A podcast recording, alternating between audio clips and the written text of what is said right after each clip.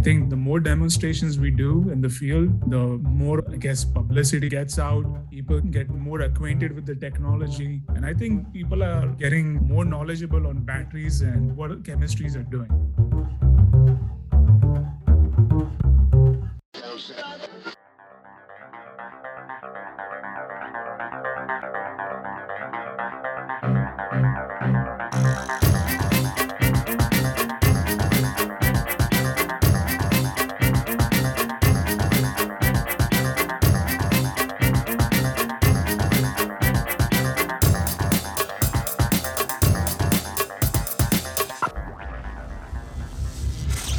This is EnergyCast, and I'm Jay Downhauer. Today we're talking about alternatives to lithium ion batteries, particularly when it comes to stationary storage. Lithium is a rock star when it comes to energy density. If not for its lightweight, electric vehicles might not be possible. But I've been saying this for some time now. We're asking a lot of our lithium, and it's still early days. I say let lithium rule the roads. When it comes to stationary storage, and I primarily am talking about the utility scale variety that we hope to back up renewable energy, weight isn't that important. These big batteries are going to sit on the ground. My panelists today have three battery technologies that are strong contenders. They're affordable, reliable, and most importantly, abundant. If the last two years has taught us anything, it's that some critical supply chains might be better off closer to home. The supply chain to build a single lithium ion battery pack stretches across the globe. My guests say their batteries' raw materials could be sourced wherever they're used. That's not to say these companies don't have challenges proving their advantages to lithium. Again, it's still early days. Even with stationary storage, there's still enough lithium to supply these projects, and many developers simply go with them because it's easy. But as we add more renewables and more distributed energy, there will have to be alternatives to lithium. And the sooner we start exploring and developing these easy to find alternatives, the faster, I believe, we will be living in a land land filled with bountiful batteries.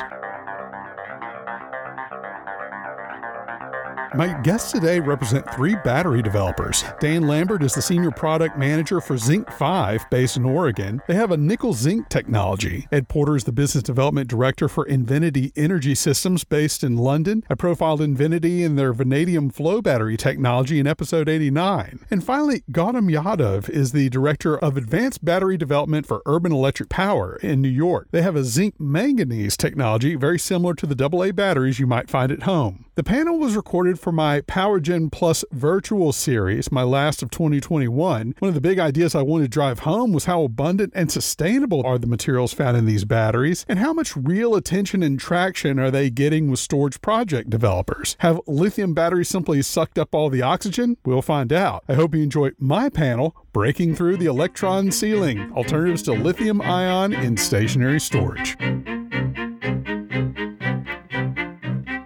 Hi, everybody. Jay Downhauer here, host of the Energy Cast podcast. We're now in our fifth year, and anyone who's listened to my podcast knows I'm a big fan of energy storage, not only as a complement to renewable energy, but also as a way to streamline the energy curve for the entire grid, helping our baseload generation run longer and stronger. And I also want to point out that the podcast really doesn't pick sides. I'm a strong supporter of all energy technologies. What I like to focus on most is ways to make them stronger. But I also like to show that we should should never rely solely on any one energy technology. And when it comes to batteries, it's lithium ion for everything, right? Cars, backup generation, even home electronics that used to just take two AA batteries. Remember that? Are we asking too much of our lithium? I can't help but think that we might be, especially when it comes to stationary storage, which doesn't need a light energy dense battery. It sits on the ground. There's also questions about supply chain, cycles, and affordability that make our guests today and their alternative alternative battery technologies very compelling. We'll kick it off with Dan Lambert, Senior Project Manager for ZincFive. Hey, Dan, what's going on? How are you? I'm doing great, Jay. Thank you for the introduction. ZincFive is a manufacturer of nickel zinc battery chemistry. The primary things that you need to know about nickel zinc are that we are a power dense battery, very high power capacity. We are very green, and that's a big thing to a lot of people today. We've been operating this battery now for over 10 years in extreme temperature situations, unregulated generally, intelligent traffic type applications. We recommend that you use temperature compensated charging, but we've used the battery in anything from minus 20 degrees C to plus 50 degrees in a data center and stationary energy storage type applications. Want to operate somewhere in the 20 to 35 degrees C. As I said, it's safe. The UL was not able to set the battery on fire no matter what they did to it. The primary metals used in it are nickel, zinc, and some copper. They're all common, widely available on all continents. The great story about this battery is recyclability. We already have an existing recycling stream right now. We don't have to wait for that technology to be developed. We are able to take a battery to a qualified recycler today and be able to return more than 90% of the materials in the battery into the recycling stream and reuse them. Lithium, they claim 50% recyclabilities. Right now in the lithium world, they're looking at maybe 50% on the few batteries that are actually recovered, but there are very few of them actually recovered. Most of them are actually going into storage for later recycling once they develop a technology. In lead acid, although it's a great recycling story, that's only true here in Western Europe, North America. Most of your third world countries do not have nearly so good a record with recycling of lead acid, and more people are poisoned by lead than just about anything in the world. In looking at the various battery technologies, lithium, lead, and the nickel batteries, the sustainability score on our part was about 9.4 out of 10, which means that of all of the batteries, we are four times more environmentally friendly compared to lead acid and six times more environmentally friendly as compared to lithium. The carbon payback times, the amount of volatile organic compounds, the water usage, the energy usage, and everything else leads us to have a 400% greater carbon payback time for lithium and lead batteries than for nickel zinc batteries. So, quite a good story there. That is the end of my section. I know there are going to be a lot of questions. And so, folks, bring them on. You bet, Dan. That was great. And what a great point on the recycling. That's one of the big things that I always talk about with lithium ion. We'll get into all of that in just a second. Next, we'll go actually across the pond. Ed Porter, good evening. Business Development Director for Invinity Energy Systems.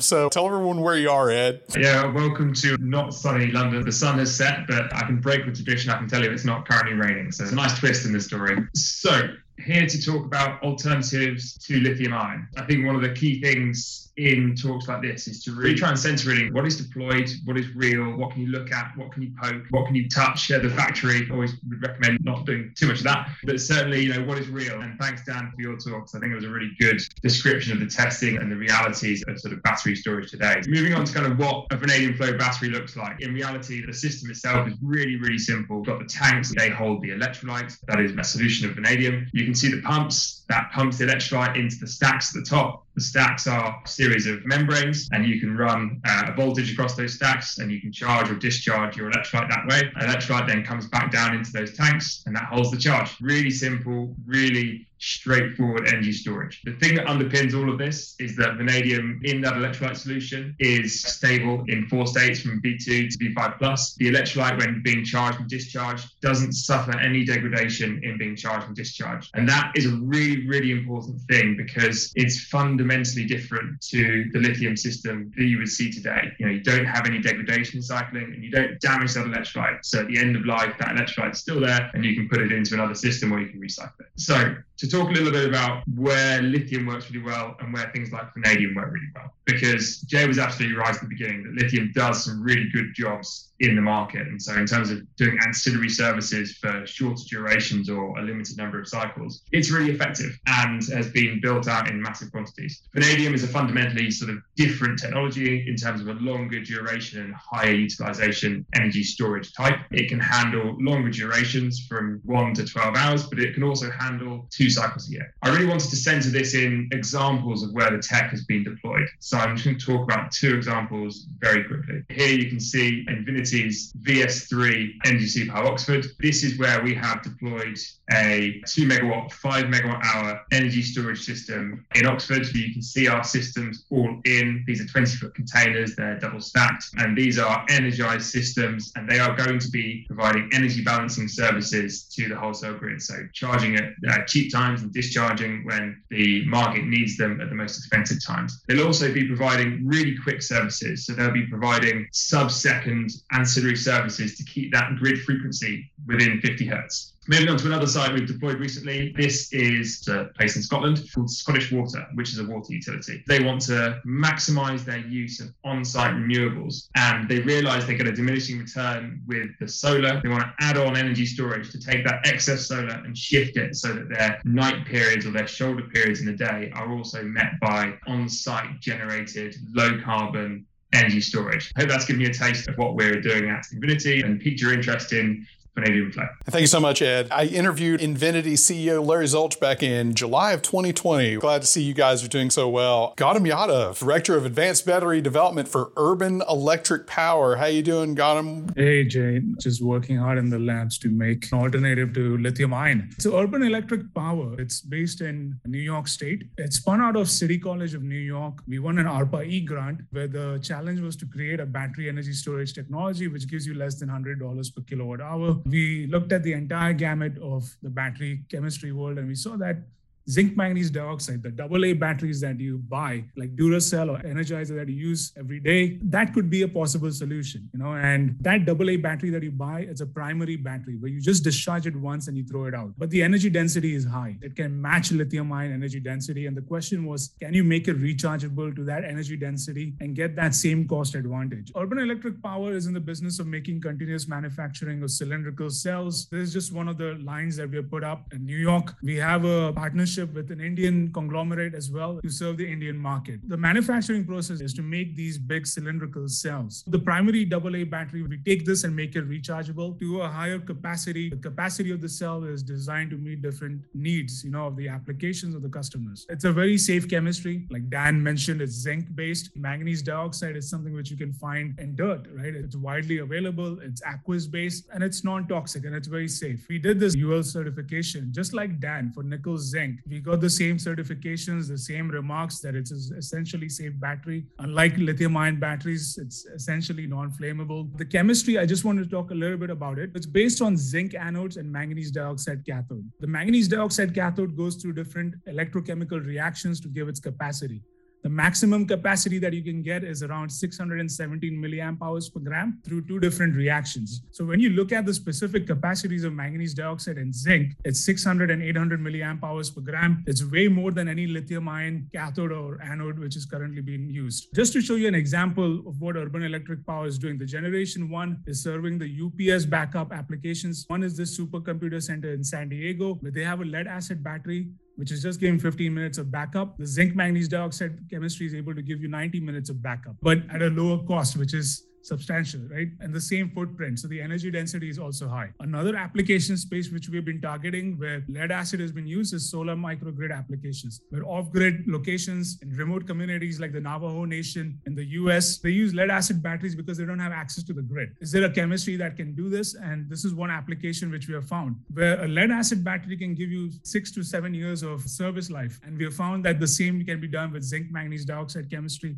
especially in the first generation chemistry. The targets for urban electric power is to go from a very low bill of materials cost, $150 per kilowatt hour, to $40 per kilowatt hour in our generation one. And it's being done through increasing the active material utilization of the cathode and anode and reducing the cost and also the economics of scale which the Indian plant will give. Likewise, for generation two, we're trying to do the same, but the energy density is increased twice compared to generation one. And the costs are very low. It somewhat matches to the primary battery when you think of it. When you buy as a consumer, you're paying approximately $30 per kilowatt hour. And that's what a rechargeable battery should come to if you're trying to make it rechargeable as well, right? And something which I want to really touch on is the next future of this chemistry. Aqueous based batteries like zinc manganese dioxide, the average voltage has been always low, around 1.2 volts. The question has been can you break this 2 volt barrier for zinc anode batteries. And that's what we have done. We have increased the voltage of the battery to around 2.5 volts, which matches that of a lithium ion chemistry. So if you really think of it as a perspective, what we have done is now we have increased not only the capacity in this x axis, we have also increased the voltage. So that means energy density wise,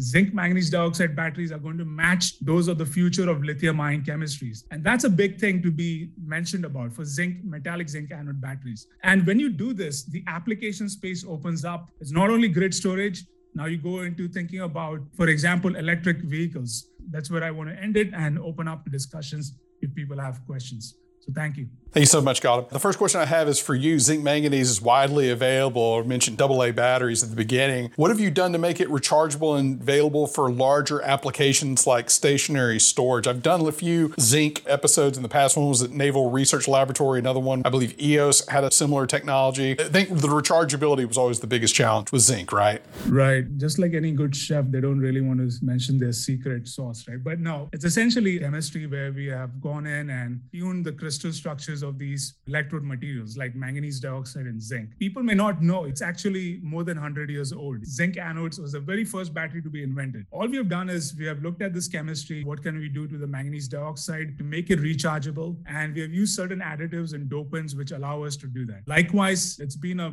clever mix of even tuning the electrolyte because eventually the third component is the electrolyte where it's the one which is gluing everything together if you think of it, right? And that's what we have done. Ed, I've interviewed Invinity in the past there are a few different flow battery chemistries out there in addition to vanadium. We're hearing about iron flow chemistry as well. I'm sure there's others. How abundant is vanadium and what should we understand about what makes these flow battery chemistries different? Flow batteries are kind of a technology within a technology, right? Yeah, you're trying to like peek into the, flow battery space. There's an enormous amount of stuff going on. First, on vanadium, how abundant is vanadium? I think it's the 13th most abundant element, more abundant than copper, zinc, lead. So you've got a huge amount of vanadium that's being mined today to go into standard commercial processes like hardening steel. You, know, you almost certainly have some vanadium in your house. You might not know about it, but it's there. On what makes vanadium different to other flow batteries? Now that is a that's a really good question, right? So on one hand, we have sort of the lithium space, the short duration storage, and then on the other hand, we have this really short duration stuff. Really long duration stuff, you've got hydrogen or a combined cycle gas turbine, CCGTs that you see in power markets. And in between, you have this sort of medium duration space where there's lots of energy storage techs that are all fighting for that space and all fighting to prove that they're the kind of right solution for it.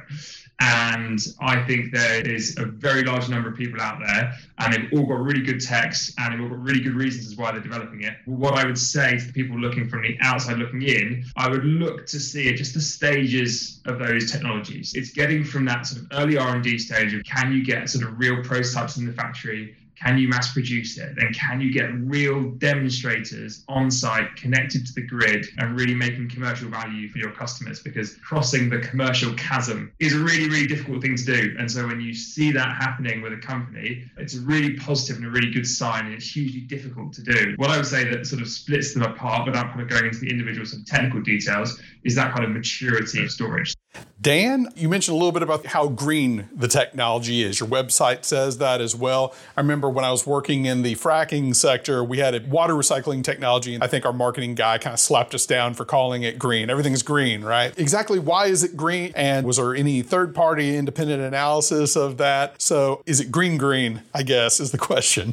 Yeah, that's a great question, Jay. The battery, because of the fact that everything in it literally when you recycle a nickel zinc battery you recover the nickel you recover the zinc you recover the copper in it you can recover the plastic in the case. Typically the electrolyte is neutralized. It's a potassium hydroxide electrolyte. It's easily neutralized using an acid to return the ph basically to a balanced state. And really the waste product that you have from it is the separator material between the plates. We claim 90% recyclability it's closer realistically to 98%. There are no toxic metals in this, there's no toxic chemistry in it. Everything that we use is something that literally, if you take the battery and throw it in a landfill, the EPA won't even take notice because there's nothing in it that's listed as a toxic material. We don't recommend you do that, however. The materials are worth quite a bit more than just tossing it in a landfill. So you get a good return on your battery. The big end of it, though, if you look at it and compare to just using lithium not as a whipping dog, but just basically as a comparison point, we don't have to deal with all of the, the lithium mining and refining. That's a pretty messy process in the real world. And there are a lot of toxic chemistry used, an awful lot of water in that. And of course, your carbon footprint isn't really good because all of the mining machinery uses fossil fuels. One of the big ends of ours is that we don't have to go directly mine the materials ourselves. I'll be truly honest with you and tell you that our primary manufacturing plant is located right next to a nickel mine, which doesn't hurt me transportation wise. But the study that I presented is an independent third party study that differentiator if you're looking at these technologies and comparing to lithium virtually everything in the lithium world that we use ups's grid storage everything else are energy batteries very similar to what Gautam and ed have we are a power battery completely different end of the scale. Their batteries are excellent at what they do. They are designed for long term discharge at a reasonably moderate rate. Our battery is designed specifically as a high power battery. Our battery is about the same size as a 330 watt per cell EnerSys battery, lead acid. That battery will give you 330 watts per cell for 15 minutes. Our battery has eight cells in it and will give you thousand watts per cell for five minutes. We are very friendly economically, environmentally, and power wise.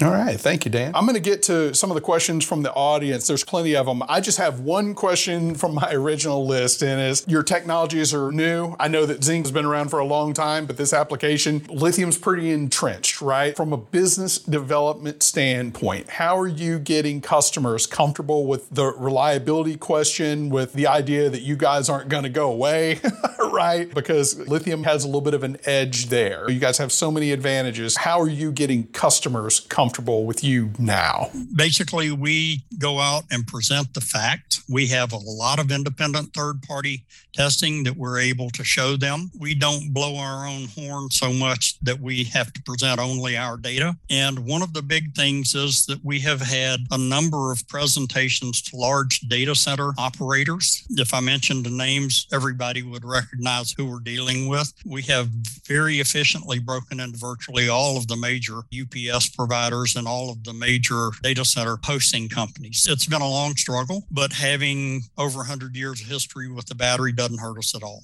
Yeah, I echo what Dan was saying. In terms of reliability, everyone is comfortable using a AA battery in their home. Now we are scaling it up. And I think the more demonstrations we do in the field, the more, I guess, publicity is a word I can use here. It, it gets out people get more acquainted with the technology. All these things contribute to increasing that reliability and awareness of what the chemistry is about. And I think people are getting more knowledgeable on batteries and what chemistries are doing, you know. So these things are helping in terms of business development. Although I'm not a business development guy, but that's what I can say. Jay, I'll give you a quick answer. So, three things. One, net zero, right? People want to get more out of their renewables. You know how much renewables has to be built over the next 10 years to try and do net zero. Energy storage has to go alongside that. There's a huge mandate from customers to build storage alongside renewables. Two, people are buying proven tech. So people are seeing the systems, seeing them in, they're seeing them running. That makes a huge difference in that sales process. And three, it makes people money,